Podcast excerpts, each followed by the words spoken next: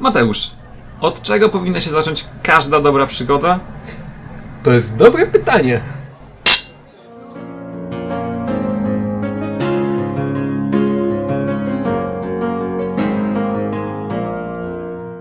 Wracając, może kilka słów o nas. Ja zacznę, jestem Adam Kozłowski. Gram w RPG od bodajże kilku lat. Musiałem przeliczyć. Załóżmy, że siedmiu. Siedem to jest chyba dobra liczba. E, to ja ci powiem, Adam, że masz większy staż ode mnie. E, natomiast ja jestem Mateusz Kocisz. E, jestem w głównej mierze mistrzem gry w naszych domowych sesjach. Gram w RPG od prawie 3 lat. W głównej mierze D&D piąta edycja. Ale miałem styczność z innymi systemami wcześniej w formie podcastów i innych rzeczy, więc trochę tematyki było liśniętej zawsze. Ty grałeś jeszcze w Cthulhu, prawda? E, miałem okazję raz zagrać e, w Call of Cthulhu, e, co było bardzo ciekawo, ciekawym przeżyciem. To jest ciekawy system. Ciekawy to jest najlepsze słowo, bo to jest ciekawy system. Owszem, jest ciekawy system i raz poprowadziłeś nam pseudo-sesję z Neuroshimy w systemie Fate. Tak, tak, tak. No, świat był Neuroshimy, ale graliśmy pod bo jest prosty do poznania, jest łatwy do wytłumaczenia. Owszem, szczególnie jeszcze, że Fate dla graczy, którzy nie mają... Tfu, Fate. Neuroshima dla graczy, którzy nie mają doświadczenia i na one-shota jest dość sporym tego. Jest sporo mechanik, sporo ciekawych rzeczy do zrobienia, ale no to trzeba poznać. No. Trzeba poznać. Podręcznik jest, nie wiem czy widziałeś podręcznik do Neuroshimy. Jest duży. Jest duży i jest bardzo fajnie ten polski napisany. Dużo humoru. Dużo humoru, ale system jest bardzo ciekawy. Tak. I właśnie dlatego bardziej. Co, ogólnie bardziej się trzymamy jednak DD, klasycznego Dungeons and Dragons. Jednak w D&D gramy, no kiedyś graliśmy bardzo regularnie, teraz odrobinę rzadziej, Ale to jeszcze jest do wyrównania się. ale lata, tak? Ja jeszcze chwilę zagrałem jedną sesję w Vampira Maskaradę, Z chęcią bym zagrał faktycznie, faktycznie pod tym systemem, też przyjemny bardzo. No ale jednak Dungeons and Dragons zawsze w sercu najczęściej. Mm. Nasza pierwsza kampania, pierwsza, w którą kiedykolwiek grałem, pierwsza, którą poprowadziłem no raz na dzień dobry. I przylgnęło bycie mistrzem gry non-stop. Ja jestem zazwyczaj graczem. Uwielbiam prowadzić postaci, które są charyzmatyczne, ciekawsze, mają odrobinę więcej charakteru i zażyłości. Bardziej z barda niż z wojownika. Zdecydowanie, zawsze jestem bardziej gadatliwy. Co poprowadziłem kilka sesji, uwielbiam robić one-shoty, które się zamykają w tych 4 godzinach. Uwielbiam dać na końcu jakiegoś boga z maszyny, szybko zamknąć historię i przejść do kolejnych rzeczy. A to wie wielki smoczy żółw wielkości wyspy, Mhm. a to inne tego typu Albo rzeczy. wybuch i się Albo okazuje, wybuch. że nekromanta użył czaru clone. To było szczerze świetnym zaskoczeniem, ale i tak nie powstrzymało mnie, żeby uciec y, z y, całym łupem. Całym skarbem do podziału na dwie osoby.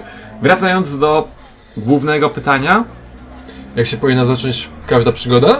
To jest dość y, szerokie pytanie, dość głębokie, gdyż y, tak naprawdę każda sesja pierwsza w każdej kampanii będzie się zaczyna inaczej. Każdy moduł się zaczyna inaczej. Tak naprawdę pff, to zależy. Podstawowy moduł do D&D, czyli Lost Mines of Andalver, zaczyna nas od przyjęcia zlecenia na transport y, prowiantu oraz materiałów y, wydobywczych do miasteczka Fendelin. I tak się zaczyna przygoda. tak doskonale to pamiętam. Fajne jest to, że postaci nie muszą być sobą powiązane historią. Nie, Postaci po prostu przyjęły misję. to jest typowe. Potrzebuję kilku pracowników na szybko, idę do karczmy, biorę pięć osób z brzegu i nagle gracze się orientują, że siedzą razem na powozie i jadą. I tak naprawdę mają okazję się poznać. Tak, trzeba dać tą, tą okazję już tak w miarę na samym początku. Wiesz, wyjawianie całej historii postaci jest na samym początku głupie. Nie lubię tego w niektórych e, osobach. E, nie, to jest e, z wyjawianiem swojej historii, pokazywaniem tym, kim się tak naprawdę jest. To lepiej zrobić e, o wiele później, spokojnie, powoli, tak e, delikatnie, tak po prostu popruszyć solą tego do, do przyprawienia. Niektórzy tworzą postać z bardzo dużą historią, często postać, która jest edgy, ma mroczną, ciemną historię. Klasyczny łotr. Tak, klasyczny łotr, który zrobił coś bardzo złego, to ukrywa, albo coś złego mu się stało. I często te postaci lubią, no, chcą się pochwalić tą historią, a może nie wiedzą, że ej, że ta historia będzie miała 20 spotkań, to jeszcze zdążą na jakiś lepszy moment na powiedzenie szczegółów o sobie i chcą wszystko na samym początku powiedzieć. Mm, trochę spalony potencjał. I po, I po pierwszych pięciu minutach siada taki łotr na wozie i mówi, że jego rodzice zginęli zamordowani przez orków. I on poszukuje tych orków, by ich zabić. I nie ma szacunku dla życia i tylko kradnie po to, żeby zaspokoić swoje potrzeby i dziurę w sercu. Typowy łotr. Kto w prawdziwym życiu mówi wam takie rzeczy, nie wiem, w 15 minucie znajomości? Może po trzeciej nad ranem w pubie, ale no... To, to jest czerwona lampka, right fucking there. Nie spotyka się z taką osobą. Tak, więc. No, tylko tutaj trochę zaczynamy zbiegać na archetypy graczy i tak dalej, ale sam początek. To w głównej mierze bardziej zadedykowane dla mistrzów gry, myślę, gdyż to bardziej się przyda. A także dla graczy odrobinkę, gdyż będą mogli mniej więcej wczuć się szybciej, myślę, w temat, który jest zawrócony na sam początek, gdyż każda przygoda zaczyna się od czegoś, co nosi y, nazwę plot hook. To jest rzecz, która ma wciągnąć graczy w twoją historię. I to jest po polsku? Zew przygody? Zew przygody, tak. To jest wydarzenie w historii, które powinno się zadziać na samym początku, które powinno zmotywować graczy do podążania za tropem. Bo to jest. W głównym mierze to jest trop po prostu. Jest, są rzucone okruszki dla graczy, które mogą, za którymi mogą podążyć. Dobra, i w tej podstawowej kampanii to tym plot hookiem jest tak naprawdę wyruszenie wszystkich e, na tą misję, czy te spotkanie goblinów i ta dalsza droga Tak, do ich jaskini. To chyba to jest bardziej plot hookiem niż przyjęcie misji. Teoretycznie można się spierać, że można minąć gobliny, pojechać dalej w Lost Mines of Fandelver, ale tak, zasadzka goblinów y, w miejscu, w którym y, prawdopodobnie ktoś znany dla graczy został zaatakowany przez nich, podążanie za nimi i właśnie ta intryga, co się stało. Chcemy dojść do sedna sprawy. Bo owszem, gracze mogą y, minąć to, pojechać dalej, mogą się zawrócić, stwierdzając, że to nie jest ich robota. I'm out of here. I'm out jestem of tutaj, here. żeby zabijać gobliny. Tak, ale właśnie ten plot hook, y, ten zew przygody. Zadaniem mistrza gry na samym początku, gry, a także przez całość trwania, to jest po prostu rzucanie okruszków, tych skrawków jedzenia z nadzieją, że gracze się na nie zławią. Czy to powiedzmy jakiś y, y, krzykacz miejski zaczyna dawać informacje o tym, że kolejna y, karawana zaginęła na trakcie, czy może jakaś lo lokalna y, szwaczka biadoli na środku ulicy, że jej mąż nie wrócił tego na noc do domu, jakaś inna odkrzykuje, że jej syn też zaginął trzy dni temu. I marzenia, że któryś z graczy w końcu zrobi. Hmm. Ciekawe. Zagadajmy z tą osobą. Wow. Sprawdźmy o co chodzi. Zobaczmy, czy to jest postać w historii, z którą możemy porozmawiać. E, tak. E, to z reguły właśnie takie e, naprowadzenie gracza na konkretny tor, żeby podążył za tą historią. Da się grać na totalnej e, wymyślajce, po prostu gracz robi jedno, ty odpowiadasz drugie, nieważne gdzie pójdzie i tak trafi tam, gdzie chcesz, po prostu okej, e, wóz bandytów nie siedzi w jaskini, tylko teraz siedzi w piwnicy karczmy, bo stwierdzili, że pójdą ukraść beczkę piwa. Niech będzie. Da się tak zrobić, ale w głównej mierze, jeżeli masz coś zaplanowane, to właśnie ten zew przygody, plot hook powinien nakierować graczy w dobrą stronę. Dobrze, to jest jedna strona szkoda. Tu jest gotowy scenariusz, więc chcemy zachęcić do podążania misjami, które są już napisane. E, Mamy tam gotowe plot hooki właśnie. E, Każdy moduł e, do D&D zawiera właśnie plot hook.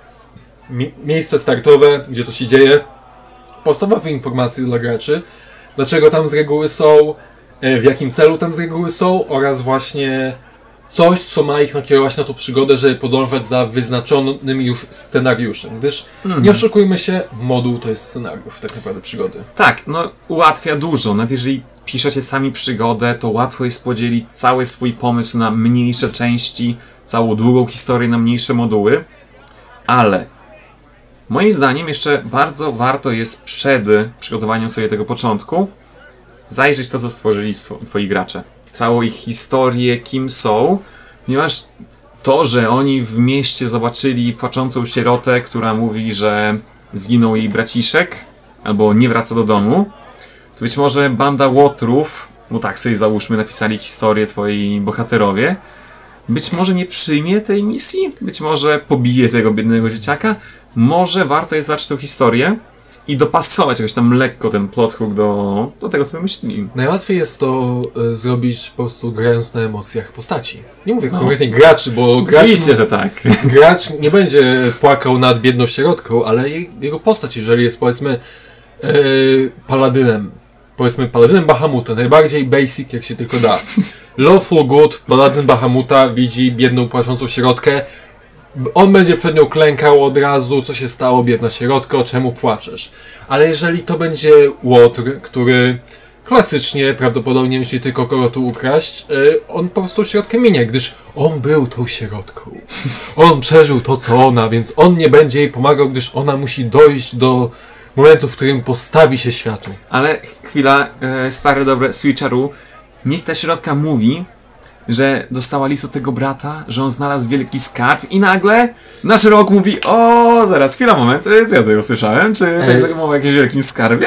I nagle Łotr staje się altruistą, oczywiście, razem z Paladynem idą pomóc. Paladyn, żeby pomóc, a Co Łotr... jest, mała dziewczynko, jestem w stanie oddać ci swoje całe serce, całe życie. Powiedz mi, gdzie był twój braciszek w ostatniej chwili i pokaż mi ten list.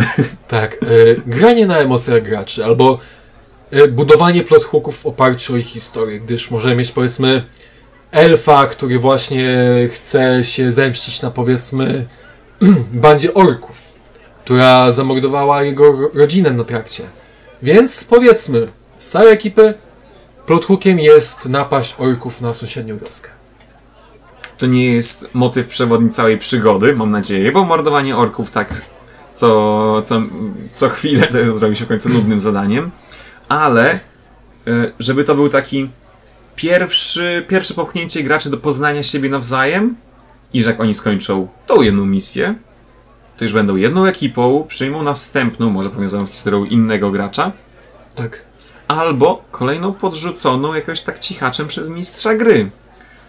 Nie wiem, przez krzykacza, tablicę ogłoszeń, czy choćby list przyklejony do strzały. W ogóle uwielbiam ten motyw. List przyklejony do tego strzałą. Sam fakt, że na przykład mogą zacząć się zadawać z osobnikami, które nakierują ich na inną przygodę, co nie? Taki NPC, który jest tak naprawdę postacią gracza, który mówi, ej, wiecie co? W tamtym miejscu może być coś ciekawego, albo niebezpiecznego, albo fajnego. Tak, oczywiście. Y, Jest sporo metod do wykorzystania. Y, Moduły ładnie to wszystko rozpisują. Mają ogólnie rozplanowane wszystko pięknie, ładnie. Tak samo y, Dungeon Master's Guide, czyli poradnik mistrza podziemi, ma cały rozdział poświęcony budowaniu przygody. Hmm. Mniej w kwestii robienia tego właśnie plot hooka, ale są te informacje, które mogą pomóc y, w samym tworzeniu historii. Ale jeżeli akurat mówimy tutaj o takim klasycznym homebrew, takim zrobionym od podstaw, takie klasyczne od niczego, zaczynamy. Tak jak mówiliśmy w ostatnim odcinku, karczma, kufel piwa, niech coś się stanie w karczmie. Czy to powiedzmy barman skarży się na coś, czy powiedzmy jest jakaś podejrzana postać y, w kącie, czy może nagle przez drzwi karczmy wbiega e, strażnik miejski krzycząc, że wioska została zaatakowana przez bandę orków. Wow, i elf wstaje, tak, czekałem na to całe swoje życie. E, Elf wpierw ma flashbacki, o których ci powie Tak, o tak.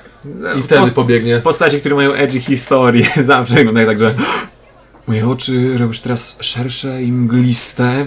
Patrzę w przestrzeń, przypominam sobie połowę swojej historii, bo druga połowa była tą przyjemną i muszę iść mordować orki. Lub zanim do czegokolwiek dojdzie, jeden z graczy chwyci kufel i zacznie atakować jakiegoś NPC-a. Udając pijanego. To Udając pijanego. bardzo często sesja startowa, e, sesja mm, poznawcza dla kompletnie świeżych graczy. Dobrze, nawaliłem się tym piwem. Idę pobić losowych ludzi. Tak. E, dlatego właśnie dobrze Plot mieć hook. plot hook 1, 2, może 4. Powiedzmy właśnie jakieś zlecenie na coś. Zlecenie drugie na coś. Jakaś inna rzecz w tle, która się dzieje. Niekoniecznie oczywista. Moim zdaniem bardzo fajne, poza plothookiem, który wpędza graczy na misję, którą zaplanujesz, no to jednak jest ta kwestia mm, poznania ze sobą ekipy. Tak. Możesz prowadzić sesję, w której od początku wszyscy się znają, od trzech lat są razem w zespole, ale zazwyczaj jednak to są losowi bohaterowie. Tak. Ciężko jest zrobić przygodę, rozpocząć, w której każda postać się z sobą zna, gdyż gracze, nie wiem, może jacyś inni mistrzowie gry mają inne doświadczenie, ja bardziej mam doświadczenie w stylu, że okej, to my się znamy, ale w czasie gry i tak poznajemy o sobie każdy detal, o którym nie wiedzieliśmy Nowe przez lata nowe szczegóły, jakieś ważne rzeczy, historia, rodzina, no to, to dziwnie wygląda po prostu. Ale moim zdaniem bardzo fajnym startem i też takim wplątaniem wsz- wszystkich w przygodę jest to, jeżeli masz pięć osób w zespole, dobra, niech czwórka siedzi porozrzucona po tej karczmie i niech to piąta osoba, tylko że nie, że ona mówi, że to robi. Ty powiedz, że piąta osoba jest wrzucona po prostu za kaptur, za fraki do tego baru, ktoś na nią, yy, ktoś nad nią staje i mówi, nie wiem, okradłeś mi dom i stara się ją pobić. O, Zobacz, jak zareaguje reszta graczy. Jeżeli oni nie zostaną w to wciągnięci sami przez siebie, niech barman tam wkroczy, ej, ej, nie ma tej żadnych bujek.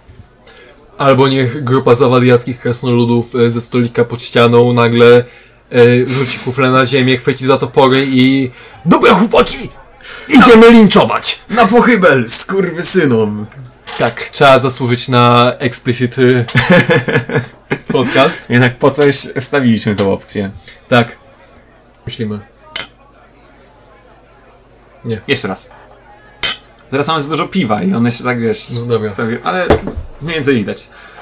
Dobra, A więc tak, te krasnoludy mogą zacząć atakować tego gracza nowo wrzuconego. Mogą te, tego nie robić, jeżeli ich tam nie ma. A możemy też zawsze zrobić tak, że tłum się stawi. Nie, no, najważniejsze jest to, żeby nikt nie zabił tej postaci, tak? Tak, i żeby gracze się zaangażowali. Bo jeżeli gracze nie wykażą żadnej ochoty angażowania się w losy innej postaci gracza, którą dopiero co poznali, zobaczyli pierwszy raz, to może źle się skończyć, bo wtedy mistrz gry musi zacząć interweniować. Mhm.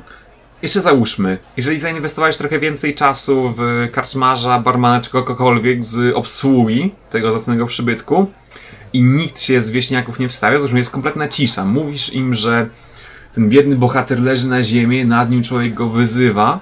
No, człowiek, ork, elf, cokolwiek. Jak, może nie ryzykujmy orka, bo znowu elf wstanie, będzie chciał go zabić, tak? E, niziołek. Jest tam niziołek. Niziołek, tylko że taki większy, silniejszy. Rzucił go na ziemię To halfling. i Nie, to jest halfling, tak. Niziołek halfling. Każdy z tych biednych, pijanych staruszków kuli się, ukrywa głowę między barkami, nie chce nic robić. Jeżeli gracze też nic nie robią, no to powiedzcie, że barman, który do nich przyszedł z kuflem, patrzy na nich znacząco, kiwa głową do góry, mówię rozniosą mi karczmy, macie darmowe piwo, jak to załatwicie? E, panie majster, pięć srebrników. Stawiam na was trzy piwa i obiad. Cztery piwa i łóżko jeszcze. Cokolwiek, naprawdę, żeby oni się po prostu ruszyli z miejsca, Zgoda.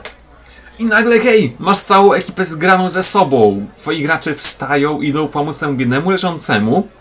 I to już nie jest czwórka losowych, bo załóżmy, że oni usiedli przy jednym stole, tak? Ich tam ty, tyle było wolnego miejsca. Teraz już nie są czwórką losowych ludzi, którzy się zobaczyli przy jednym stole. Teraz już są niemalże zgraną ekipą, która ratowała jednego z nich. I mają wspólny cel, darmowe piwo, wikt i opierunek. Dobra, załatwiliśmy tą stronę połączenia zespołu, tak? Historia zaczynała się, że są losowymi graczami, teraz są innym zespołem, ale dalej trzeba zrobić ten plot hook. Dlaczego Niziołek oskarża jednego z graczy o okradnięcie jego domu? Można go spytać na wiele sposobów, siłą, kulturalnie, zaprosić go na piwo Można go też zabić na dzień dobry. i wtedy się nic nie dowiesz.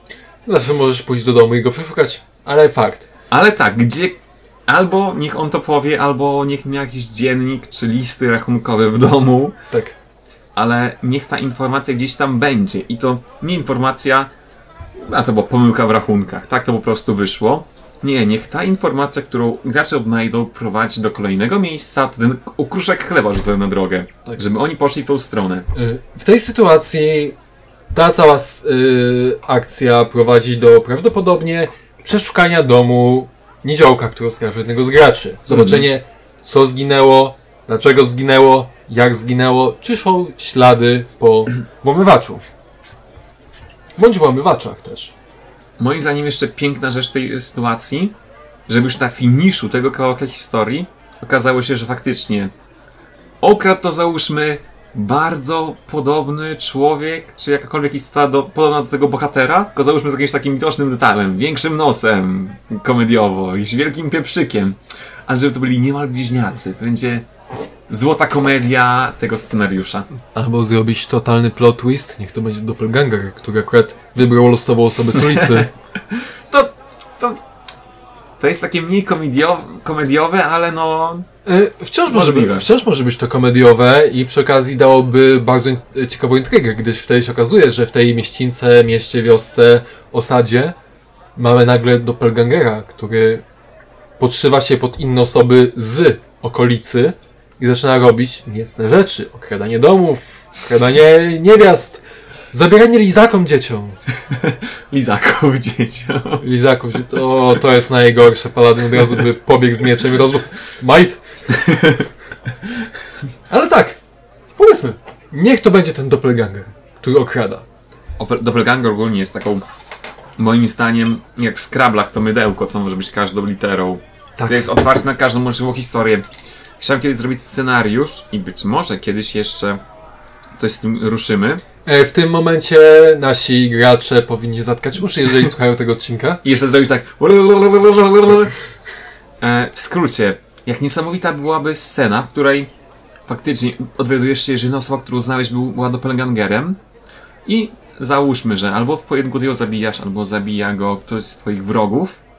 Tak czy inaczej pada martwy, jesteś tego pewien, że on, on umarł. Twoi gracze dalej chodząc po mieście, co chwilę słyszą informację, że ktoś zaginął. I okazuje się, że ten jeden doppelgal, doppelga, Doppelganger. Doppelganger grał rolę kilku, jeżeli nie kilkunastu ważnych ról w mieście, tak? Był pomocnikiem burmistrza, odpowiadał za czystość wody, e, odpowiadał za przeliczanie koni w stajniach, czy pilnowanie zboża. I się dowiadujesz, jak duża była intryga otaczająca tą jedną postać. Jest to podobny scenariusz e, z sagi wiedźmińskiej, gdyż e, w Nowigradzie przecież mieliśmy historię z doppelgangerem, który właśnie przybrał postać niziołka i zaczął handlować jego dobrami. Tak, tak, tak. Tylko, że tam przyjął tą jedną postać.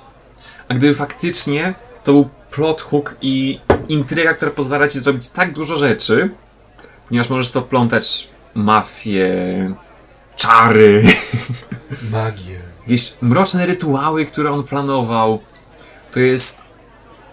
Są tak szerokie drzwi dla ciebie do otwarcia nowej historii.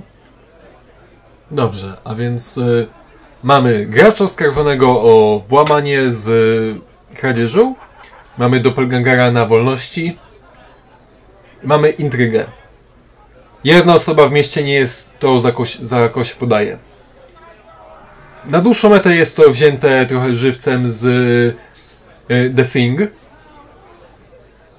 Czemu nie? Ktoś jest, nie jest tym, za kogo się podaje. I w tym momencie gracze mogą nagle, powiedzmy, za wizją nagrody zacząć podążać y, tropem doppelgangera.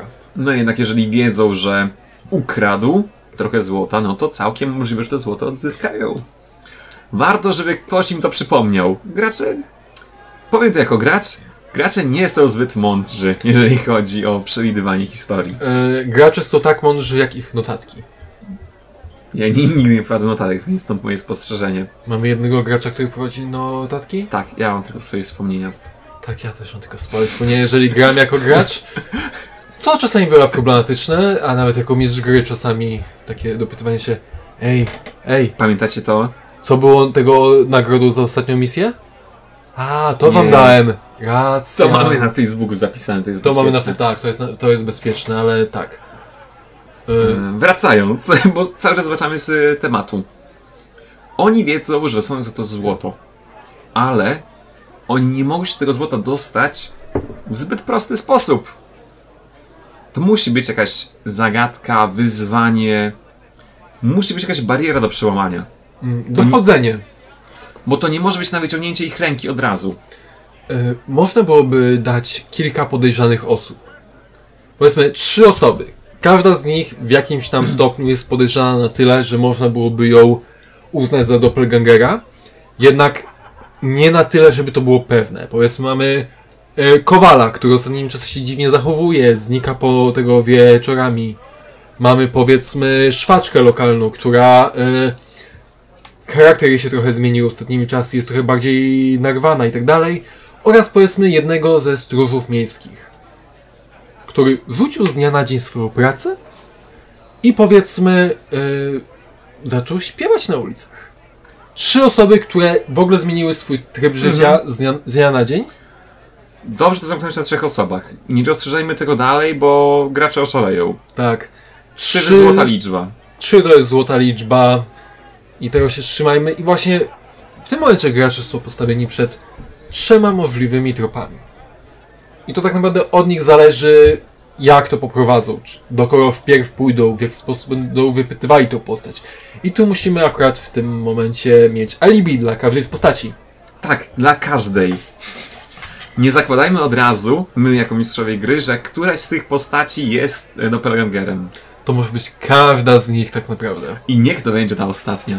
E, Biorąc przykład z kultowej, e, growej odsłony Blade Runnera, w której za każdym odpaleniem gry inna osoba była tym e, androidem. Mamy trzy potencjalne osoby, które zostały zastąpione przez Doppelgangera. Każda z nich może być Doppelgangerem, dopóki nie udowodni się, że jej, że nie jest. Moim zdaniem, gdybym to prowadził jako mistrz gry, miał zasłonę, rzuciłbym na wstępie kostką, ale miałbym kompletnie w dupie, co wyszło. Moim, I tak gdziekolwiek pójdą, to nie będzie, to nie będzie doppelganger. Ostatni oczywiście nim będzie, ostatni, którego zbadają. Chcę, żeby gracze zbadali każdą historię, którą napisałem. Chyba, że chcemy pójść e, totalnie off the rails. Żadna z tych postaci nie jest Doppelgangerem. I to, co ja wymyśliłem, może zostać alternatywą. Napatoczyć się jakoś przypadkiem na kostnicę i dowiedzieć się, że odnaleziono kilka ciał osób, które umarły w ostatnich dniach. Koniec końców, ten spadł z drabiny, ta śmiertelnie e, zacięła się podczas rąbania drewna, a ten utopił się w rzece. Ale Ale każdą z tych postaci widzieliście w ciągu ostatniego dnia. To możliwe, ale też niech tam będzie, że ta osoba, która się zaczęła siekierą, będzie drwalem z zawodu. Tamten był niesamowitym pływakiem, a ta pierwsza była akrobatą. Śmierć nie pasuje do żadnej z tych osób, więc niech oni jeszcze to zbadają, ponieważ całkiem możliwe, że jeżeli wejdą do któregoś z domów tych osób, nagle się okaże, że on żyje. Owszem. Jak to możliwe? Nie, nie Jakim wierzę. sposobem? To Jak cud! to? To cud! Ludzie, ludzie, wołajcie kapłana, objawienie. Nie no, wzywajcie paladyna, niech zabija nieumarłych. To też, to też. Chociaż jeden przyjdzie zanim dziesięciu i tyle z miasta, bo nagle wszyscy są plugawymi, nieumarłymi i mamy The whole city needs to be purged. Purge. tak, mamy powtórkę z War, e, Warcrafta trójki. Andorhal. Andor, nie, Stratholm. Stratholm, powtórka? Stratholm. Całe miasto musi zostać wygrznięte, ale to w najgorszej sytuacji. Tak. I tak naprawdę z takiego prostego plotruku, że jeden z graczy jest oskarżony o kradzież, nagle mamy intrygę szerzącą się na całe miasto, nie wiadomo komu można ufać, bo tak naprawdę każdy NPC, z którym będą gracze rozmawiali, może być tym doppelgangerem, to jest takie sianie paranoi wśród graczy. Mhm. Lepiej, żeby paranoja była siana w, y, w stronę NPC-ów niż między graczami. Tak. Raz mi się zdarzyło rozsiać y, właśnie tą paranoję względem was i to nie skończyło się dobrze. Y, long story short, y, dawanie graczom ręki wekny, która zaczyna im gadać po nocach, podszeptywać, nie kończy się dobrze. Ja tak myślę, e, jako jeden z tych graczy, bo już grałem tą kampanię, już tak minęło odrobinę czasu od tego, że być może ekipa dalej jest trochę zamłodzona na takie rzeczy, to był skomplikowany temat Tak. i być może jednak nie opanowaliśmy tego tak jak trzeba. E, Mo, ja, ja moim zdaniem zrobiłem super robotę. Ty zrobiłeś super robotę, ale historia na papierze była świetnie zrobiona. Jeden z możliwych pobocznych korytarzy prowadził do lokalizacji, w której się nazywała Ręka Wekny. Bardzo potężny, nekromantyczny artefakt. My tam na krzywy ryj spadliśmy z mostu, który się urwał i... Po prostu była szansa. Jeżeli już im w ogóle nie wyjdzie, spadną z tego mostu, będzie tam korytarz, który doprowadzi ich do miejsca, w którym spoczywa ten artefakt. Pech chciał, że żaden z graczy tak naprawdę nie wiedział, jak sobie z tym poradzić. Osoba, która dostawała wizję, zaczęła mówić otwarcie o tych wizjach. Inna osoba, która zrobiła history check, że a, słyszałem historię o ręce Wekny oraz mieczu Kasa. Mieczu, tak. Nagle stwierdza, Welp, muszę zdobyć ten miecz i zabiję cię. To za przyjacielskie słowy powiadane od jednego gracza do drugiego. Szczególnie, że dwie sesje wcześniej każdy się lubił, gdyż razem wszyscy ucieknęli z więzienia. Moim zdaniem, akurat historia, która dotyczyła jeszcze mnie jako kapłana, kt- który podążył razem z tą ekipą, bardzo mi się spodobał. Ja miałem dobry kontakt z Diabłem, który był w tamtej lokalizacji. Dobry. Dobry dla niego, gorszy dla mnie, ale podpisaliśmy umowę w zamian za zdjęcie klątwy z jednego z przedmiotów. No i on za to powiedział, że będzie miał do mnie jedną prośbę, którą chciałby, żebym spełnił. Tak. I oczywiście tą prośbą było zdobycie dla niego tej ręki. O tak. Tak więc e, czekałem do ostatniej chwili, którą on mi dał na zrealizowanie tego zadania, aż w końcu poprosiłem tą osobę z ręką wekny. Ej, możesz mi pomóc? E, możemy przynieść moje e, łóżko poza teren tych bezpiecznych zabudowań, ponieważ czuję, że ktoś chce mnie tutaj zabić. Dowiedziałem się wcześniej, być może przypadkiem, bo powiedziałeś to podczas jakiejś takiej nor- normalnej, klasycznej rozmowy, że ten diabeł może tutaj sobie spokojnie podróżować do konkretnego poziomu twierdzy. To było specjalnie powiedziane, żeby właśnie e, żebyście wiedzieli na czym stoicie, ale to było rzucone tak mimochodem, żebyście nie byli konkretnie pewni. Mhm. Bo większość takich informacji przelatuje mimochodem, więc miałem nadzieję, że któryś z was to wyłapie, ale że nie wszyscy. Ja na taką jeszcze w miarę czekałem, więc po prostu przeniosłem się, cały, już nigdy się nie pokazałem w tym miejscu, w terenie tego diabła, wiedziałem, że to jest niebezpieczne. I do samego końca tej kampanii, który nie był tak daleko od tej sytuacji, przysiedziałem po prostu przy wejściu do twierdzy, gdzie diabeł nie mógł jeszcze wchodzić. I sobie zabezpieczyłem, no ale no nudno tam było, no. No, no a później przyszedł Beholder. Tak, wtedy mi nie było. Te, wtedy cię nie było. A czy byłeś i, cię, później cię nie było? Tak, wtedy mi nie było. E, Disintegration. Piękne zaklęcie. Będziemy musieli kiedyś zrobić odcinek konkretnie o zaklęciach, takie top 10 zaklęć. Najlepsze, najciekawsze. Najciekawsze zaklęcia, to będzie Nie ciekawe. róbmy o najlepsze, bo najlepsze są, ale najciekawsze. O! Spodziewajcie się następny odcinek, najciekawsze zaklęcia. Top 10 najciekawszych zaklęć. Najciekawsze zaklęcia, czyli presydigitacja. Top 1. Druidcraft! Nie, to jest najgorsze, ale Nie, e, tylko, tylko wspomnę. Presydigitacja jest najlepszym czarem. Jest moim ulubionym. Będę jej stosował chyba jako każda postać do końca, do końca mnie. e, prysznic na pstryknięcie palców. Tak. Mmm, zielony smok nawet nie odkryje naszego zapachu, jeżeli się umyjemy za pomocą czarów. Odkryje was zapach, gdyż y, wyczuł was zapach już pół godziny temu i nagle ten zapach Się zamienił. zniknął. To, co jest podejrzane.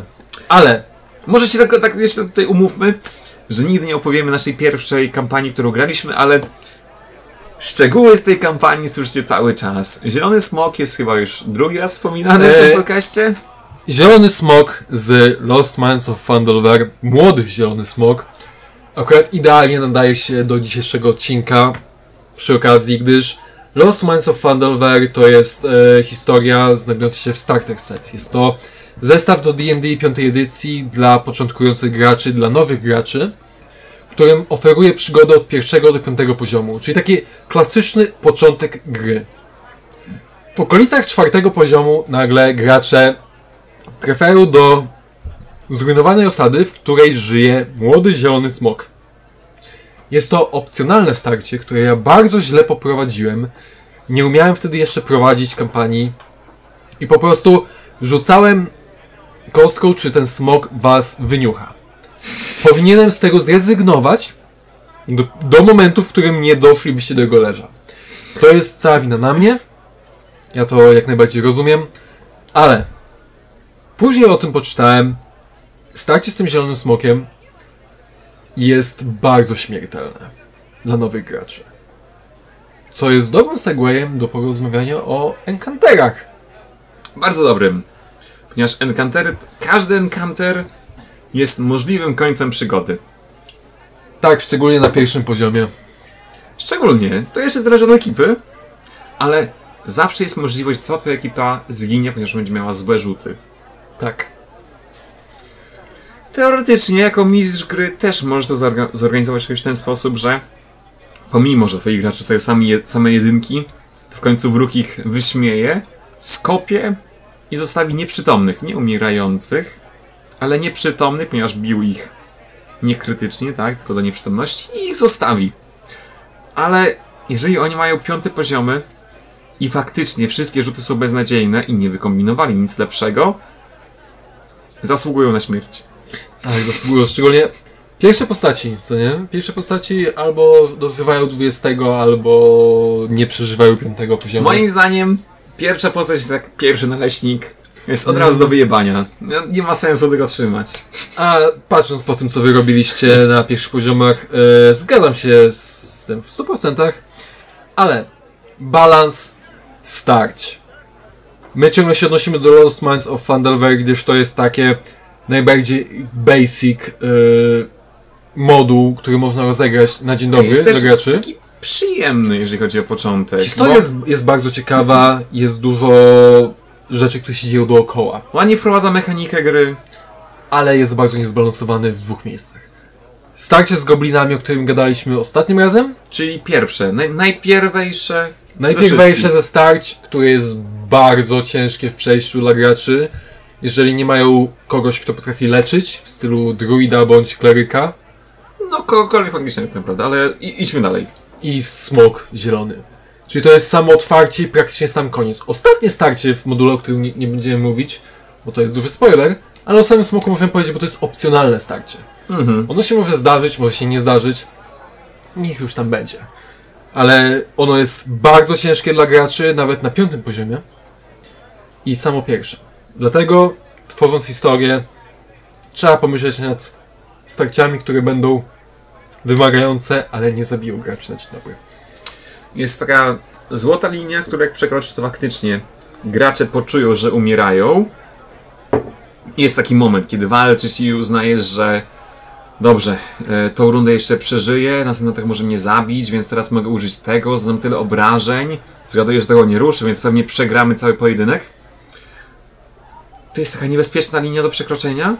Tak, szczególnie to zależy też od rzutów, bo jeżeli gracze mają dobre rzuty, prawdopodobnie większość pojedynków będzie pestką.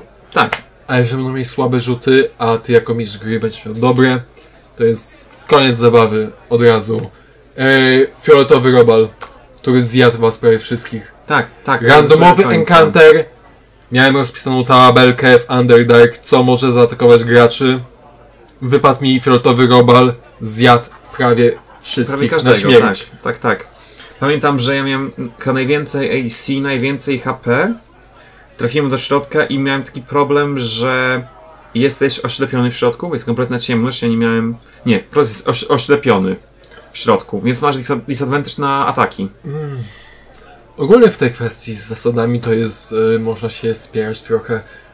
Ja bym bardziej powiedział, że tam jest na tyle ciemno, że masz disadvantage, ale jesteś na tyle blisko wszystkiego, co jest tego, że jest... A... Ciężka sprawa z To tym jest tak Nie naprawdę. pamiętam już dokładnie jak tam rzucaliśmy, ale faktycznie już widziałem, że sporo naszych upadło i jedna osoba zginęła wtedy. Tak. I kombinowałem jak cholera i wiedziałem, że mam jeszcze czar e, hit metal, Tak. tylko że ten czar jest dokładnie opisany, że możesz go użyć na obiekcie, który widzisz. Tak.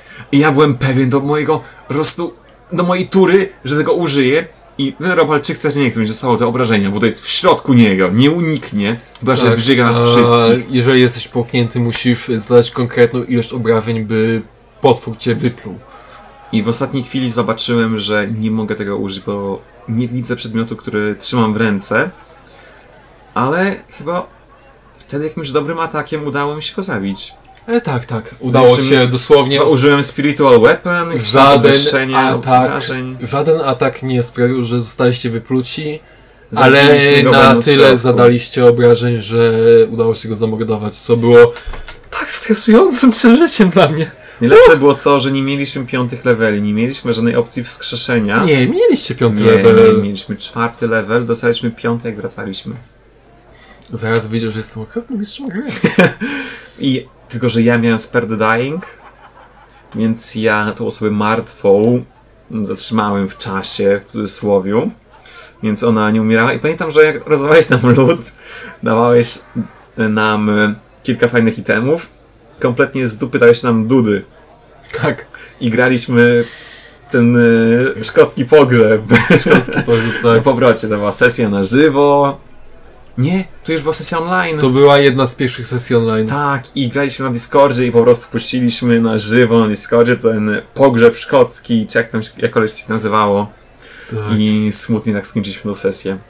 Tak, y, to jest jeden z przykładów, kiedy daje po prostu zbyt y, ciężkie, niezbalansowane starcia dla graczy, co starałem się temu os ostatnimi czasy trochę y, zapobiegać, gdyż jednak sama idea CR to się nazywa?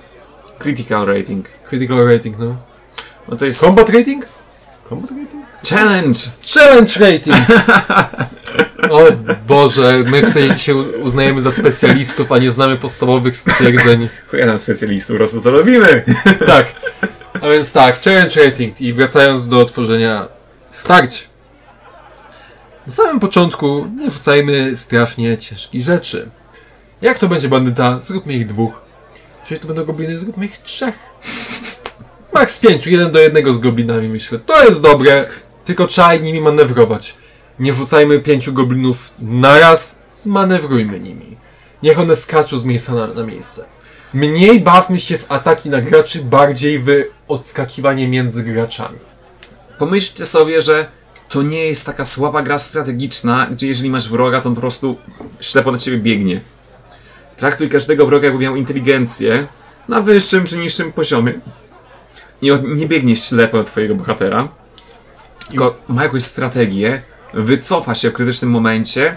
Jeżeli widzisz, że wygrywa starcie i może na przykład okraść jednego z twoich graczy, ty widzisz, że twoi bohaterowie umierają, jest ich dwójka, piątka goblinów dalej nad nimi stoi, ale mają opcję ukraść złoto i uciec bez żadnych strat, niech to zrobią. Niech twoi bohaterowie muszą sobie wykreślać ze swoich listy itemów magiczny sztylet, mikstury życia i złoto, ale wszyscy przeżyli bez większych strat. Tak, i chciałem od razu zrobić małą korektę co do ostatniego odcinka odnośnie ilości goblinów na starcie. Gdyż e, po ponownym zastanowieniu się brzmiało to tak trochę bardziej jakbym starał się naprawdę rzucać e, tony goblinów na graczy, gdzie bardziej w moim przeświadczeniu nie chodzi tutaj właśnie o takie stricte atakowanie non-stop graczy, bardziej o manewrowanie ich. Czyli powiedzmy, poświęćmy turę goblina nie na atak, poświęćmy ją na poruszenie się. Gracz wciąż ma szansę zaatakować, goblin w tym czasie nie atakuje. Możemy dać wtedy więcej wrogów, którzy powiedzmy mniej trochę atakują niż powinni, ale bardziej manewrują gracze, starają się ich oflankować, zajść od tyłu, schować się za ścianą, przejść kawałek itd., itd.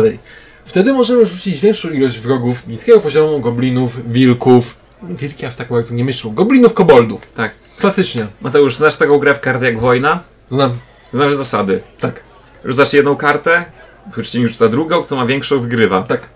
Tak mniej więcej wygląda pojedynek w D&D na niższym poziomie, że nie ma tam dużo skomplikowania. Tak. Osoba, która ma większe AC, ma łatwiej, tak, bo wróg nie trafia. Nie prowadźmy pojedynku, żeby tak to wyglądało. Że Postać rzuca, dobra, Goblin ma mniejsze AC, więc trafia, dobra, obrażenia, Goblin rzuca, y, twój gracz ma większe, nie trafia, dobra, znowu gracz rzuca. No to jest taki, taka gra w wojnę, tak? Jeden rzut y, liczba, drugi rzut y, liczba. To jest, nie ukrywajmy, jednocześnie proste, ale też kompletnie nudne. Sprawiajmy, żeby ci goblini rozeszli się po mapie. Pokażmy, jak oni stoją, trochę strategii, niech atakują grupami, pomagają sobie. Niech to nie będzie tylko jedynie wymiana kostek, no bo w tej sytuacji gracze mogą z zamknię- zamkniętymi oczami, tylko pamiętając swoje SI, rzucać e, D20, jeden palec odsunąć, patrzeć na kostkę, dobra. Rzuciłem 17 plus 4, 21, trafiłem, trafiłeś. Obrażenia, tyle. Dobra, trafiony. Goblin cię atakuje, tyle. Odejmij sobie 8, odejmujesz mu 4. Miałkie jako wsianka bez niczego. Co robią strategicznie się zaczyna robić ciekawe, bo gdy dwa gobliny cię zaczynają odflankować, to jest teraz zastanowienie, w jaki sposób je, je oflankować. Czy powiedzmy ogrając swojego towarzysza, żeby powiedzmy zaszedł innego goblina, czy powiedzmy zaklęcia, które bardziej y, w utility, ta takie pomocnicze, które mogą ci pomóc w walce. I takie pierwsze starcia w takim plotkuku, powiedzmy, udało nam się spotkać w końcu tego doppelgangera. Mhm.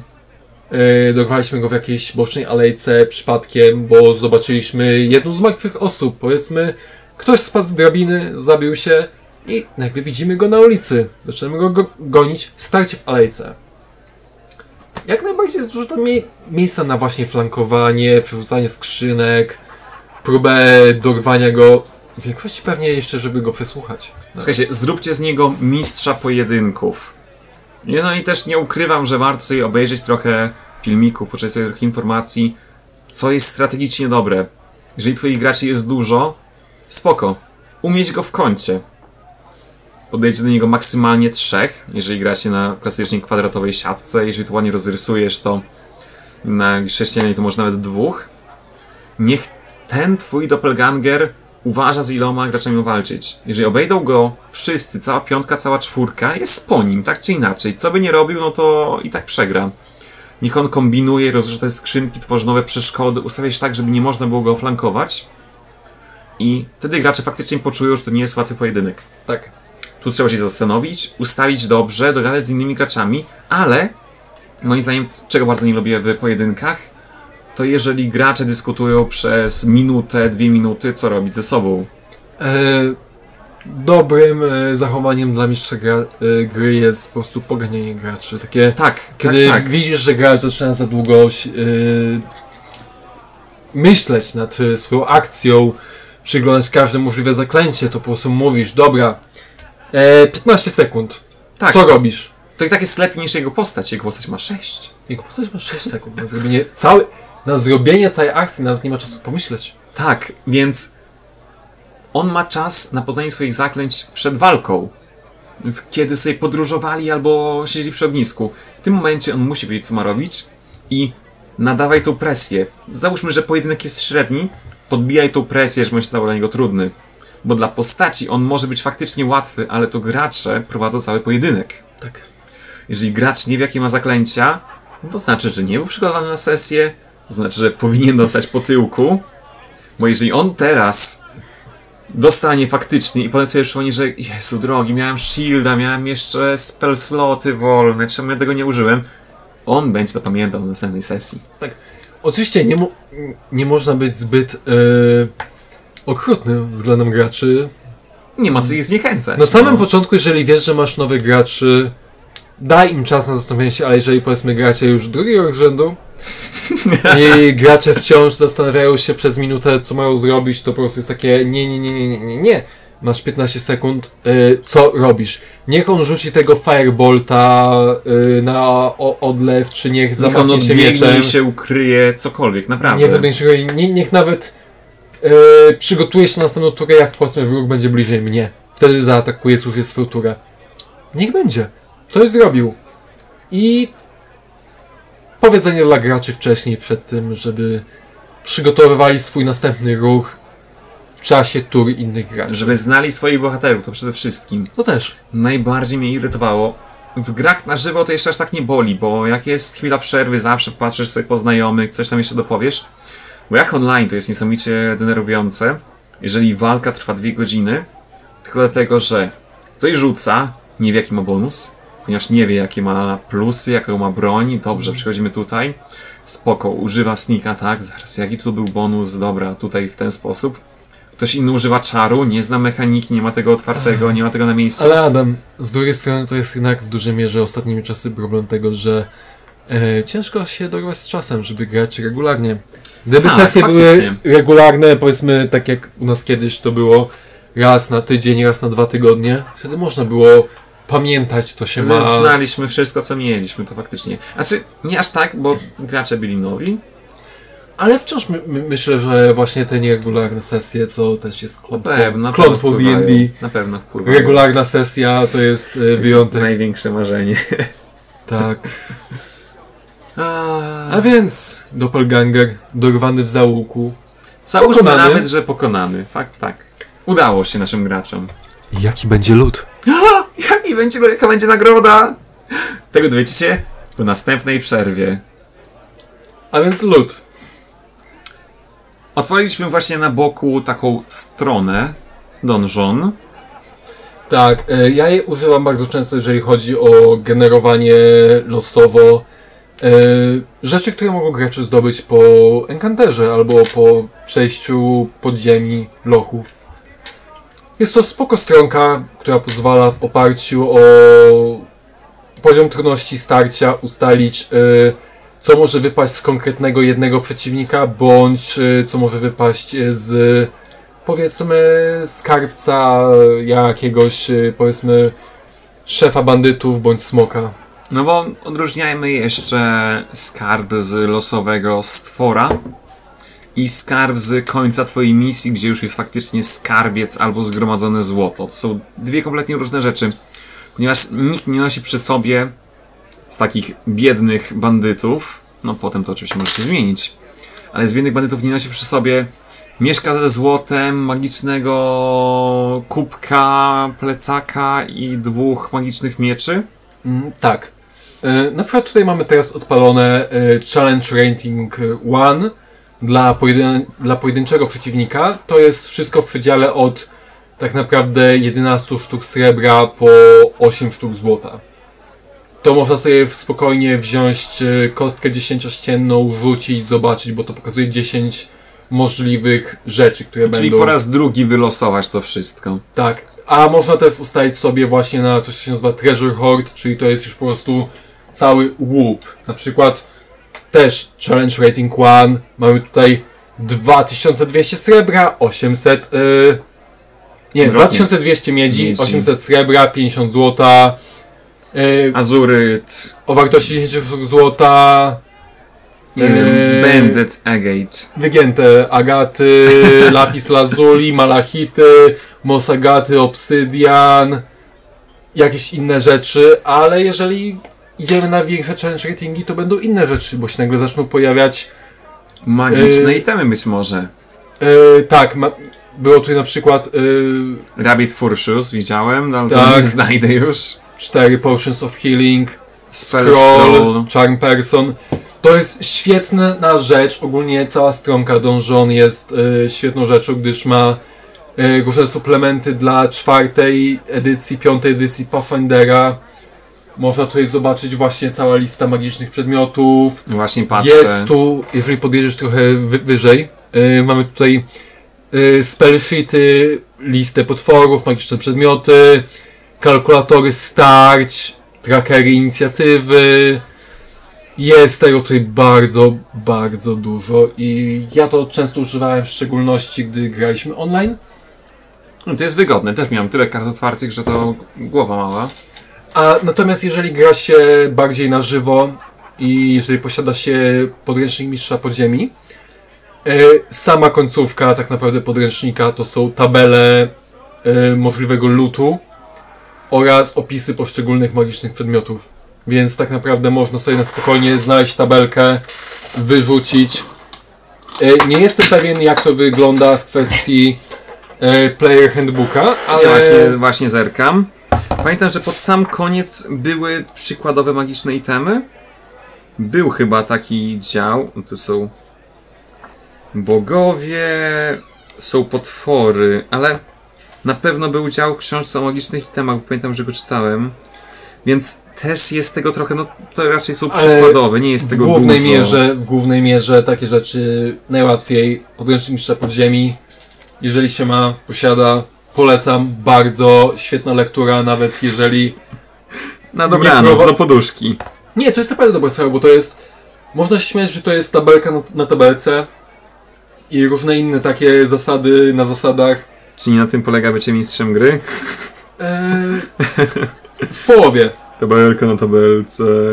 W połowie, gdyż jest tam bardzo sporo przydatnych rzeczy, które pomogą każdemu początkującemu, początkującemu mistrzowi gry w rozpoczęciu przygody i wprowadzeniu jej, gdyż randomowe starcia, randomowy lód. Tam jest w większości wszystko, co przyda się i tak naprawdę. Ale jeżeli powiedzmy mamy laptopa albo tablet na boku, to nie ma nic na przeszkodzie, żeby odpalić właśnie yy, albo jakikolwiek inny generator randomowych rzeczy do D&D, których jest multum na chwilę obecną. Miałem dwa przerwania. Pierwsze przerwanie, Mateusz, chcesz dowód na to, że gramy rzadko na żywo? Niuchnij książkę. Dalej pachnie nowością. Moja już nie. Moja jeszcze tak, ja nie przeczytałem od deski do deski, ja na grę zabieram mało, ale drugie przerwanie, randomowe genera- genera- generatory są super, tylko że pamiętajmy, że randomowa gra w D&D nie ma aż takiego uroku, więc jak faktycznie jest koniec misji, zabijacie ostatniego bossa, zbieracie jego lód, to jeżeli już generujesz ten losowy, bo on jest super, ma dodatkowe kryształy, gracze muszą trochę pomyśleć na tym, co z tym zrobić, ale dorzuć im tam jeden, dwa itemy, które muszą pomiędzy sobą rozdzielić. E, ja bardzo lubię... e, Ring of Protection. Ring of Protection, podstawowy przedmiot, który lubię rozdawać, ale ja bardzo lubię na przykład, jeżeli mam grupę pięciu graczy, lubię na koniec takiego naprawdę ciężkiego, długiego dungeonu pięć przedmiotów. Każdy specjalnie e, Uszyty powiem- pod y, kogoś. uszyty pod konkretną postać. Na przykład dla naszego rangera specjalny łuk, dla łotra jakieś sztylety, dla kleryka tarcze, dla maga Ring of Protection. By to jest fajne, bo ty to widzisz z innej perspektywy. My dostając, dostając pięć itemów, starając się pomiędzy sobą rozdzielić, to już mamy lekkie wątpliwości, ponieważ ja marzyłem, żeby mieć taki płaszcz, który może zmieniać kolor. No bo moja postać po prostu by coś takiego lubiła. No ale bardziej on by się przydał po prostu naszemu łotrzykowi, więc y, on go zaklepał. Więc z niektórego rozdania na przykład ja nie biorę nic, więc liczę z drugiego, sobie zgarnę jakieś dwa itemki. Chyba tak właśnie ostatnio było, że jakieś dwa sobie przyjąłem fajniejsze. Tak. Ale tak czy inaczej, jednak itemy dopasowane do postaci, no bo to nie jest kompletna losowość, tak? Ta przygoda jest dla nich, więc niech oni mają coś, z czego się naprawdę, naprawdę ucieszą. Szczególnie jeszcze, że większość przedmiotów magicznych ma bardzo wygórowane ceny i na dłuższą metę gracze nie zawsze będą mieli wystarczającą ilość pieniędzy, żeby to zdobyć. Powiedzmy tak, na początku przygody, niech powiedzmy pierwsza wyprawa do lochów czy coś, dajmy im tych pięć itemków każdemu na głowę. Konkretny item stworzony pod ich e, postać, a później niech inwestują w siebie. Powiedzmy, jestem wojownikiem, mam fajny mieczyk, ale moja zbroja trochę jest taka dziurawa, więc może warto byłoby zrzucić się całą ekipą na pełną płytową zbroję plus jeden, która będzie kosztowała cztery wioski. A ja sobie płytową zbroję e, stworzyłem za pomocą jednego spell slotu i odrobiny stali złomowej. Na tym musimy pokazywać jeszcze. Na tym polega ten czar, który może będzie w następnej sesji. Nie Zobaczymy, wiadomo, nie wiadomo. Zobaczymy, zobaczymy. E, ogólnie piszcie w komentarzach swoje e, przypuszczenia. Aż cię piłem oplułem prawie. Dobra, wracając. Są te nagrody. To jeszcze moja sugestia. E, pięciu graczy, pięć nagród, każde dopasowane. Super, ale nie zawsze. Nie zawsze. To jest faktycznie koniec kampanii, niech mają e, dopasowane. A jeżeli którykolwiek z nich się zająknie jak to możliwe, że w takim losowym skarbcu grał, kradł losowe rzeczy i faktycznie jest wszystko dopasowane, to albo następnym razem daj kompletnie losowe rzeczy, albo wmieszaj w to kolejną intrygę. Ktoś o tym wiedział, ktoś to podrzucił, ktoś liczył, że pójdziecie dalej i zdobędziecie kolejny jego zaplanowany cel. Nie wprowadzajcie tam aż tak losowości jako zaplanowanej, tylko okej, spoko. Jeżeli już oni zauważyli, że to jest zabawne, że faktycznie każdy z nas dostał jedną fajną rzecz pasującą do niego, niech to będzie już część intrygi. E, Do tego idealnie by się wpasowywała e, jedna z nowszych mechanik. Nowszych jak nowszych, no dla piątej edycji nowszych. E, ostatni podręcznik dla Eberonu wprowadził, e, jeżeli się nie mylę, to się nazywa Benefaktor, czy... Ogólnie postać, która to jest NPC, który jest takim naszym sugar daddy, który nam ogarnia wyprawy, finansuje je, wypuszcza nas na wyprawy, jest Okej. jeżeli oglądaliśmy, oglądaliście Atlantydę Disneya, to jest właśnie ten starszy miliarder, który sfinansuje całą wyprawę do Atlantydy, co nie? My jesteśmy jego po prostu pracownikami, którzy wykonują dla niego zadania, a on zajmuje się wszystkim z zewnątrz. I skończyliśmy loch, pokonaliśmy Doppelgangera. Doppelganger miał w swoim leżu, w małej skrytce gdzieś powiedzmy za karczmą czy gdzieś, skrzynię, w której były idealnie przedmioty dla każdego z nas. Graczy. Dlaczego? Z jakiego powodu akurat były to te przedmioty? Niech później gracze dostaną list oferujący im posadę. I w tym momencie kończy się przygoda na piątym poziomie. To nie będzie piąty poziom, myślę, że to będzie trzeci poziom. tak, trzeci, tak, tak, e, to wcześniej. Jeżeli jest pierwsza misja, to... Yy, Kiedy gracze już dostają swoje archetypy wszyscy. Powiedzmy trzeci poziom, gracze skończyli tę pierwszą przygodę. Dostają list, który yy, naprowadza ich na następną przygodę, gdyż teraz powiedzmy zostaną wysłani gdzieś indziej, coś tam. I teraz jest pytanie, czy ten nasz yy, yy, koleś, który nam funduje wszystko i załatwia nam yy, wy, wyprawę, dlaczego on to robi? Jaki jest jego cel? Dlaczego robimy to, co robimy? To jest dobre pytanie. Padłem na inny pomysł. Taki też, żeby zlikwidować ten problem pasujących itemów. Niech nam znajdą starożytny artefakt. Być może nie o prostym działaniu, ale taki historyczny, pasujący do muzeum.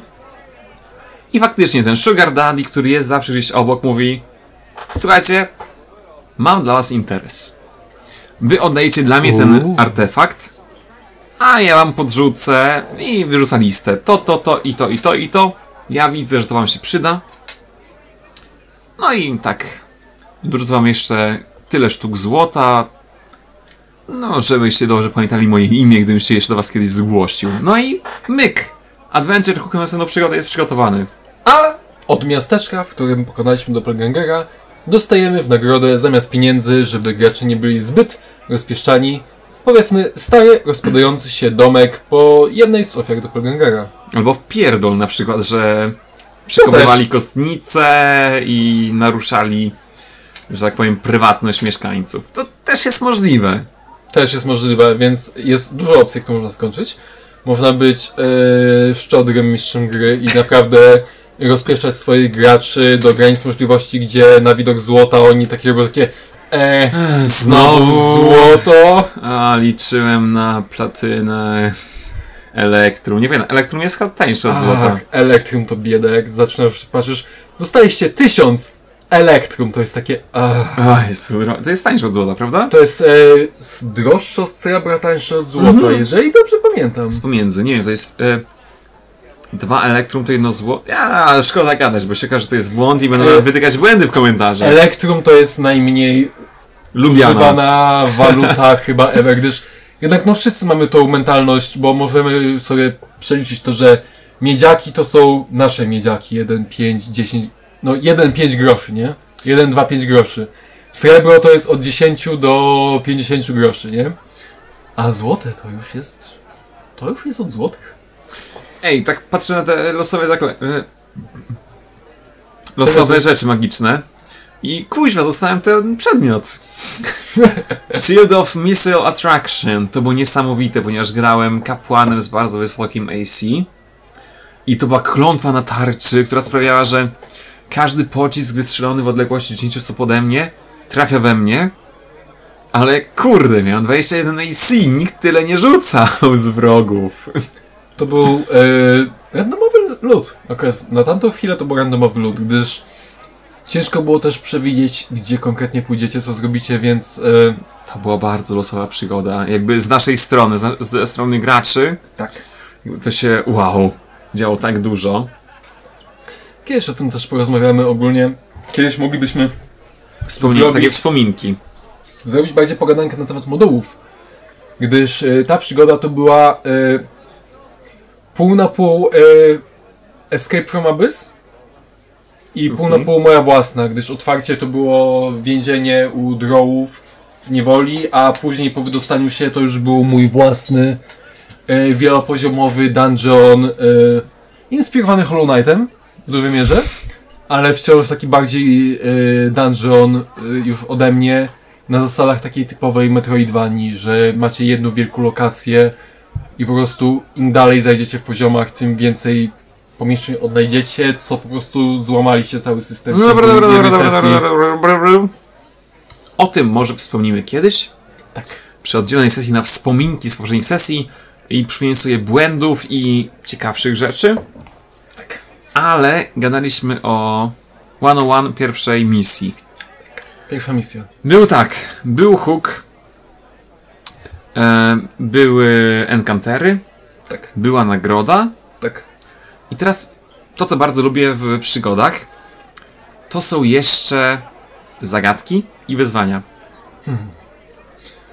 Zagadki i wyzwania, no. Biorąc na przykład wciąż tego doppelganger, doppel, doppelgangera, którego już y, molestujemy dość nieźle. Mhm.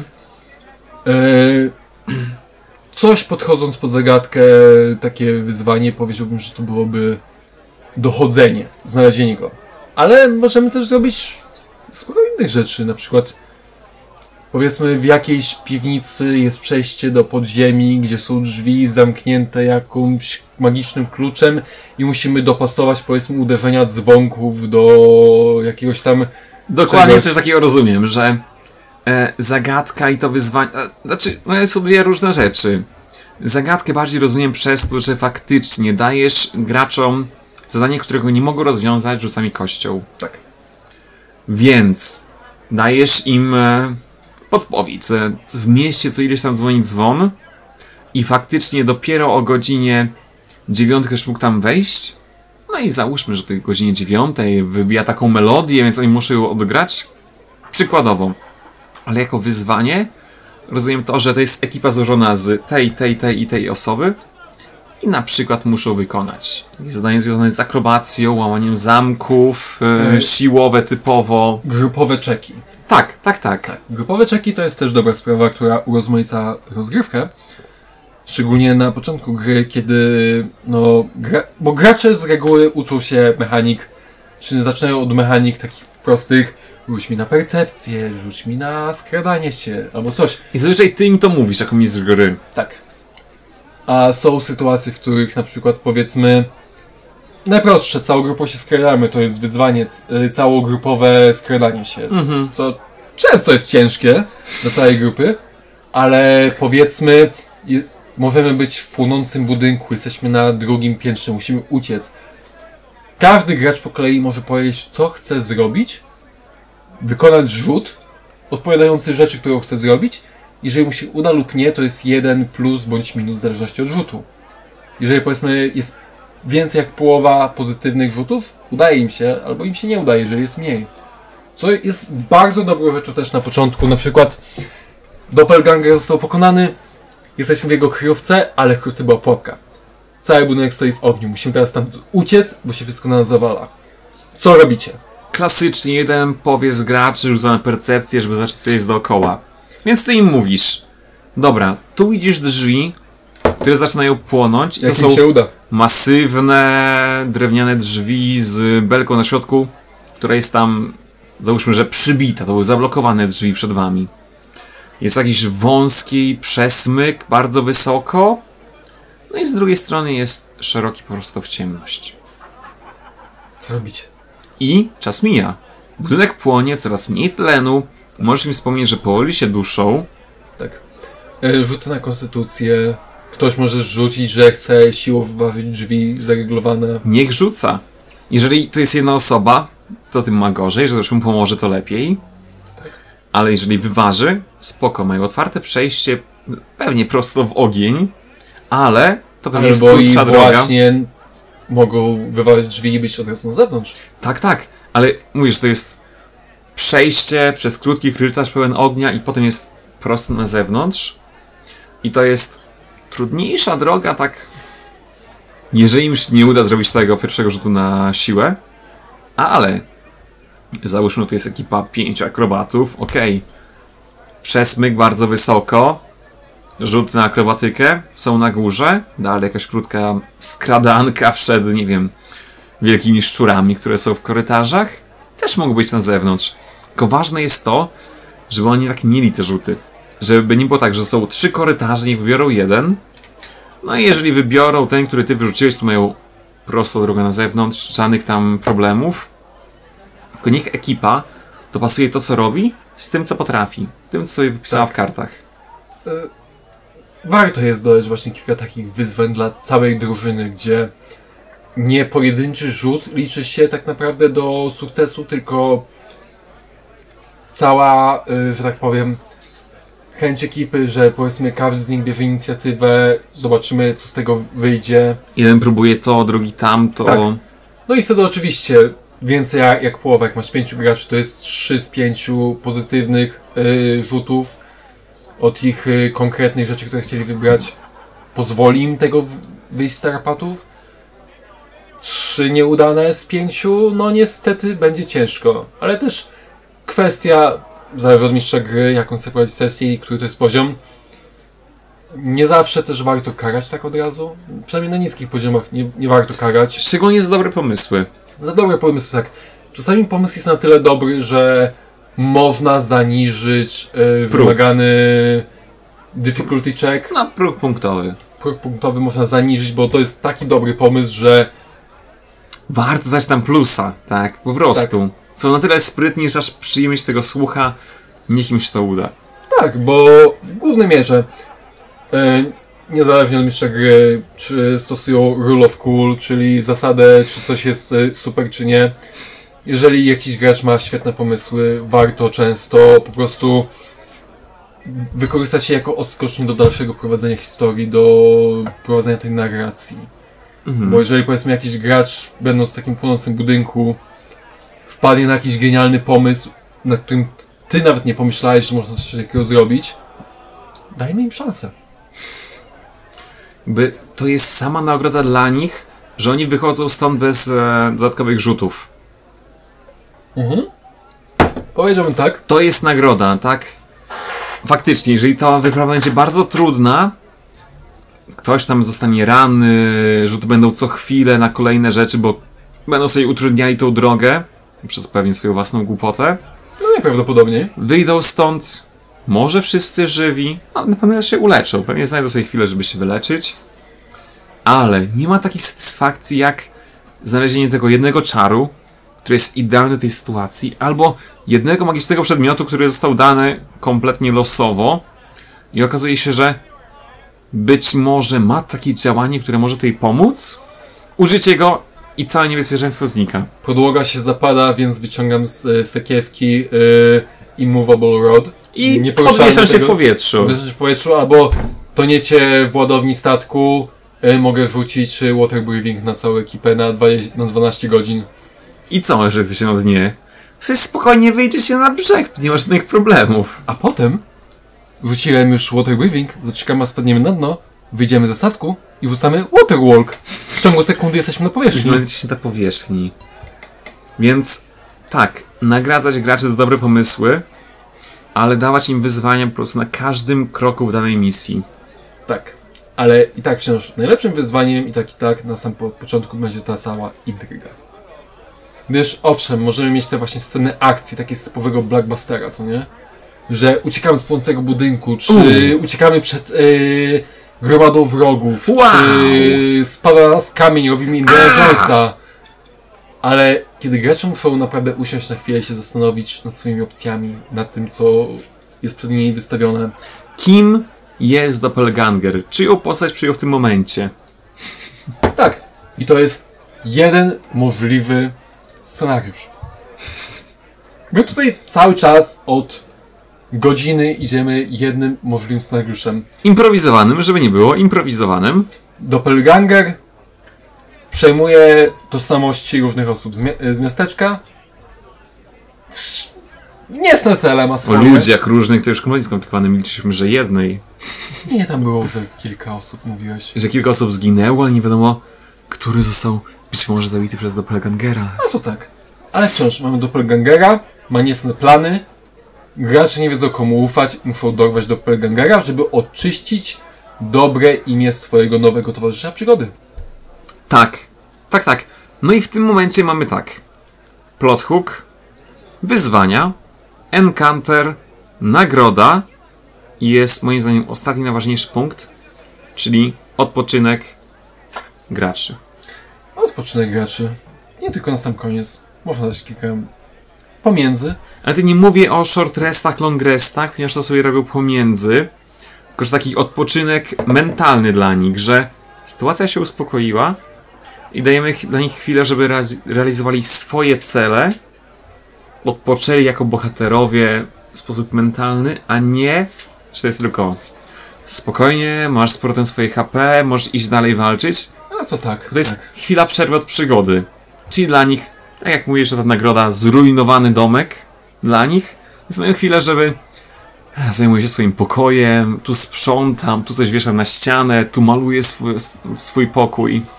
I to jest dobra chwila jako mistrz gry, żeby móc wypatrzeć potencjalne kolejne e, cele.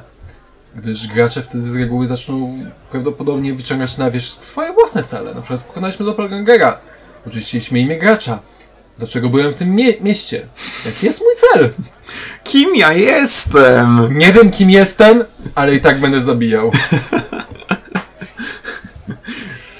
tak. Więc to jest dobry moment właśnie, żeby zacząć rozrzucać kolejne y, haczyki na graczy. Jeden, dwa, pięć, dziesięć. Nie, w zależności od tego, jak bardzo chcesz się w to bawić. Ale też właśnie bardzo miłe jest dla, dla graczy, bo nie ukrywając, wyzwania i encountery są lekko stresujące, szczególnie te ostatnie. Więc jeżeli pokonamy ostatniego bossa, zgarniemy lód, jest taki wielki wydech, jest moment na podliczenie tego, kto co ma, podzielenie się lutem i jest taki moment, okej, ale co robimy dalej? Jeżeli nie ma kolejnej misji tuż obok, która nam tutaj niebezpie- nie- niebezpieczeństwem razi w oczy, to jest niesamowity moment na poznanie graczy, jakieś szczere rozmowy, podzielenie, podzielenie się informacjami, racjami, racjami żywnościowymi, naprawdę wszystkim, żeby tylko ta drużyna była jeszcze bliżej siebie. I można też zarzucić dla graczy propozycję, by sami wybrali swój następny cel. Bo możemy im rzu- rzucić od razu na, na tacy kolejne zlecenie. Zróbcie to, tamto, będzie z tego nagroda. Ale można też posiedzieć chwilę, dać im się zastanowić i spytać się ich, gdzie idziecie dalej. To jest moim zdaniem jeden z najlepszych pytań. Co ro- zrobicie na następne, gdzie idziecie dalej, gdyż wtedy oni prawdopodobnie wsiądą na chwilę, zastanowią się takie, co my teraz zrobimy? Czy idziemy do tablicy ogłoszeń, a może pójdziemy do karczmy, popytać się lo- lokalsów. I to jest bardzo ważna rzecz, żeby zadać to pytanie przed końcem sesji, Tak. Żeby na a następną nie sesję, na początku następnej. tak, żeby na następną sesję już mniej więcej mieć przygotowane, co będzie dalej w przygodzie. No bo improwizowanie jest super, ale jednak świadomość tego, co chcą zrobić gracze i przygotowanie się na to jest jeszcze lepsze. Tak, szczególnie, że rolą mistrza gry jest w głównej mierze reagowanie na y, decyzje graczy. Jeżeli gracz zdecyduje skręcić w lewo, to mimo tego, że przez ostatnie miesiące planowałeś, że skręci w prawo, musisz y, zacząć y, tworzyć to, co jest po lewej stronie. Tak, dokładnie tak. Więc no. Dać z reguły wybór do zastanowienia się na koniec i na dłuższą metę, to co właśnie opisaliśmy przez ostatnią godzinę, to jest około jed, dwóch do trzech sesji, takich po 2-3 godziny. Myślę. Oj, to zależy, jeżeli gracze będą bardzo niesprytni, Załóżmy, że to się większość, rozwinie do czterech na spokojnie. załóżmy, że większość graczy jest e, na tyle sprytna, żeby to w trzy sesje zrobić. Trzy na pewno, trzy na pewno. To nie jest aż takie duże wyzwanie znaleźć doppelgangera w mieście. Szczególnie, że podrzucasz im te kąski, ta osoba się zachowuje dziwnie, ta osoba zginęła z wiado- z niewiadomych przyczyn, może jest teraz podmieniona. Dajesz im to jak na, jak na tacy. Tak. Ich zadaniem jest pójście w to miejsce, porozmawianie z tą osobą. Pójście w to, porozmawianie z tą. Zbadanie tego, zbadanie tego, zbadanie tego i podjęcie decyzji. Co chcemy zrobić dalej? Tak. No jeżeli faktycznie nie potrafią kompletnie stosować mechaniki, walka będzie trwała po pół godziny każda, się rozwinie. Ale to są pierwsze sesje, gracze dopiero zaczynają, potem będzie tylko lepiej. A jeżeli to są doświadczeni gracze, no to możemy się spodziewać, że to nawet pójdzie w dwie max sesje. I będą tak przyjemne, bo będzie tylko rozmowa, walki będą szybkie. Ogólnie też warto, tak już na sam koniec takie dla samego flafu, dać miejsce dla samego odgrywania postaci między graczami, dać takie krótkie e, fragmenty w stylu, że powiedzmy wynajęli pokój w karczmie, stwierdzili, że będą trzymać wartę, zrób, żeby trzymali wartę w parach. Daj im szansę porozmawiać między sobą. Co jest bardzo ładne, kiedy gracze rozmawiają między sobą, zaczynają się otwierać względem siebie. Moim zdaniem, tak jeszcze ostatnio tym pomyślałem. Jeżeli gracze uznają, że a ja nie mam nic do powiedzenia, to daj im karny disadvantage. Tak, Warta jest nudna, Tak. oni przysypiają, niech mają dodatkowy disadvantage. Jeżeli rozmawiają między sobą, to nie muszą być sekrety z ich historii. Już normalny, his, może być normalna rozmowa w stylu, Zmy, zwykły small talk. w stylu Kuźwa, ale mnie ten ostatnio szczur ugryzł w stopę, ale mnie normalnie drapie. Oj, ale bieda. To już jest rozmowa. To już się potoczy dalej. Ale jeżeli dwójka graczy uzna, że nie, po prostu nie mam o czym ze sobą gadać, to znaczy, że ich 4-godzinna warta jest tak nudna, jest tak cicha, że oni przysypiają. Mają po prostu trudności z Ehm. utrzymaniem oczu otwartych. Można też zamiast po prostu dawać im e, karny disadvantage po prostu co z tego, że twój rzut e, nie, m- nie wyrzuciłeś nic, co będzie enkanterem albo jakimś problemem. Daj im jakiś problem, niech to będzie nawet szczur, który przewróci wiadro, niech zaczną się bać, że zaraz umrą wszyscy. Niech obudzą wszystkich i wszyscy potem mają zmęczenie. nie wszyscy mają zmęczenie, ale stwórz sytuację, w której gracze między sobą rozmawiają, no bo to jest role-playing game. Nie ukrywając, no tak to się No, nazywa. To jest role-playing game. RPG klasycznie. Gracze powinni odgrywać swoje postaci. Co... Dobra, to jest najważniejsza zasada.